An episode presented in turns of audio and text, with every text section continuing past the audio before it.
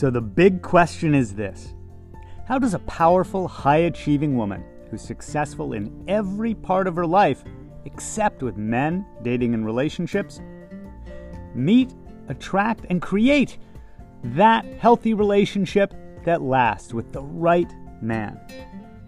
That is the question, and this podcast will give you the answers. My name is Barry Price, and welcome to her dating and relationship secrets.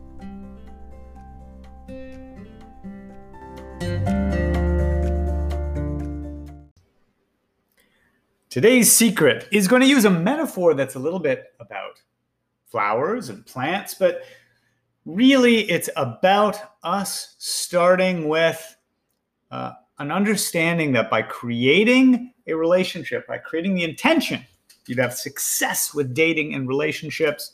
First, we have to understand we're creating an actual entity. There are your individual needs, and then there are the needs of the relationship you're creating. It's no different than if you owned a plant and you brought this plant home and you needed to take care of it. You know, I, I realized this as I got better and better at relationships. I realized that I have my needs, Anna has her needs, but the relationship also has its own needs. And if you don't water the relationship, then what you can end up with, some of you may have experienced this, is two pretty cool individuals living that roommate life or that uh, partners or co parenting life, even though you're still in a relationship, it doesn't feel like much of a relationship. This is where movies like Date Night, that one with uh, Steve Carell and Tina Fey, came from. That idea that we can get into the mechanical doing of surface level things and just meeting surface level needs and lose paying attention to the dynamic between partners. This also applies if you are single, because it has to begin with already conceiving in your mind, just like if you wanted to start a business. It's not like you start a business by having no business, and then the next thing you know, you're in an office with lots of employees and clients and customers. At some point, early on, you conceive of the idea for the business you begin by creating the imaginary form of an entity called this business. You might give it a name, you might register it. And similarly, when we begin to think of getting out there or dating or meeting someone, we already need to begin watering the seed of that relationship. We need to start giving it time and attention. So, water, sunlight, soil, and nutrients are things like you being willing to get out around people and start meeting people, be available again to meet people offline and online. It's you beginning to work on the parts of yourself in your nine environments that we talk about in the framework. Your inner environments are beginning to heal any old wounds or beliefs that get in the way of you allowing love. Is there anxious attachment that you have? Do you have abandonment fear? Do you get obsessed with uh, wanting to be chosen or fearing losing the interest of someone? Or do you keep people out and protect yourself by disqualifying guys? What is that self environment healing that may need to be done? Right? So we begin looking at those inner environments and, and making change in them. The outer environments that might need a little zhuzhing up. Typically, when we hit the dating market again, we're looking to get our hair done, check out our wardrobe and update it. You know, we want to look our best and feel our best. And then that outer environment of starting to get around people, right? So we have that part of the framework. Go back again if you you don't remember them, go back to those first few secrets where we touch on you being clear on who you are and taking control over your own life and results in this area of dating and relationships. And check in on the secrets where we talk about your inner environments, your outer environments, other people environments. But by doing that stuff, you are already treating this as if it is a reality. I am nurturing the seed of a future relationship. And that takes time, attention, energy, willingness, sometimes money. It costs money to go get new wardrobe, get your hair done, go do courses, programs to improve yourself financially, professionally, and sometimes get dating help as you move into the early stages of a relationship. you're going to continue to need to bring time and attention into the relationship. I have a client right now who's about five, six months into a relationship. They've both met each other's families, they've just moved in together, but that's now bringing up some new challenge, right? They can't just be on the autopilot of, you know, each working in their business and then just doing their exercise and like doing everything uh, unconsciously, not really setting aside time to still talk. It's almost like once we get to know each other initially, we think we know everything about each other. But your moods and needs change every day. You need to still be checking in with yourself in your environments. The mood that you're in and what you needed a week ago is not the same as a month ago, is not the same as a year ago. So a relationship's the same.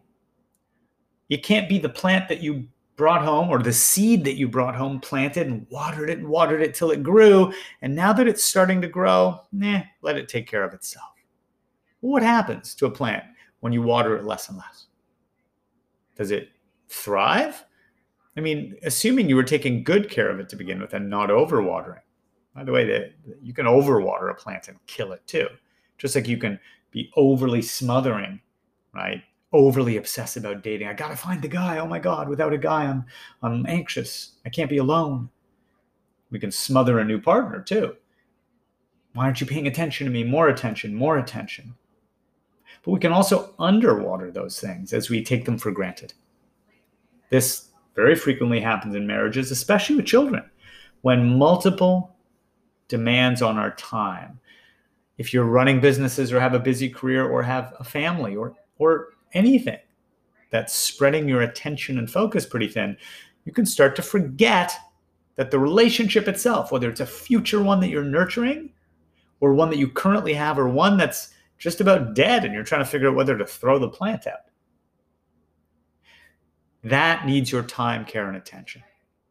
By the way, for some of us, we have trouble ending relationships that need to end that's that ratty old brown leafed plant that you feel too guilty to throw out, right? Or that you should be able to save it. You, you know, so you're keeping this thing around because you don't want to admit that you killed it, right? I didn't take care of it.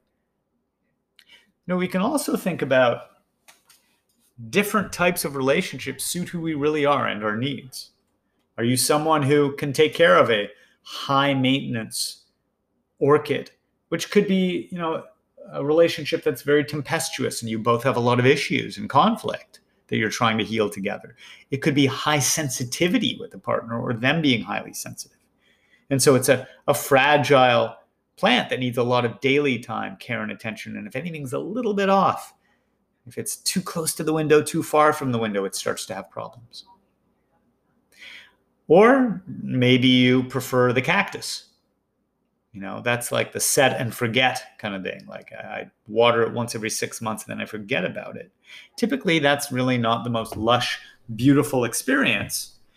And so, for people who typically feel like, yeah, the relationship I want is one I don't have to spend much time, effort, or energy on, then frankly, having a very fulfilling, loving, passionate, close, intimate, full partner in your daily life, it's either not that important to you or you're just not emotionally in a place yet where you're ready to do that because you feel like it would take more away from your life than it would add to it.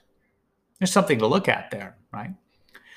Know, one of my girlfriends gave me a cactus once for Valentine's Day. And it was a perfect metaphor for her and for the relationship.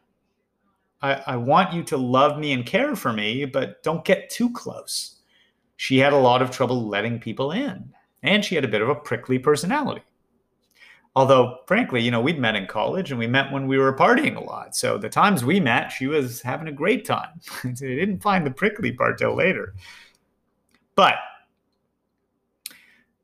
this idea of the metaphor of a relationship, even a future one if you're single, being its own different living entity is very important it helps us realize that while my individual needs do matter, and while the guys that I'm meeting or dating or the partner that I'm in a relationship with, while their needs matter, it is our job together to work on the relationship. That is what we are responsible for as a team. I take responsibility for my own happiness, my own feelings, my own needs. They take responsibility for their own, but we are responsible for co tending to, co raising this beautiful third being, this relationship that we have. That's the secret for today. Because when you get really good at this, you'll find that you don't get too enmeshed or codependent. You also don't become too isolated. You also don't have relationships that just simply die or never grow or take root. You start to be able to raise a relationship and experience real success with dating and relationships.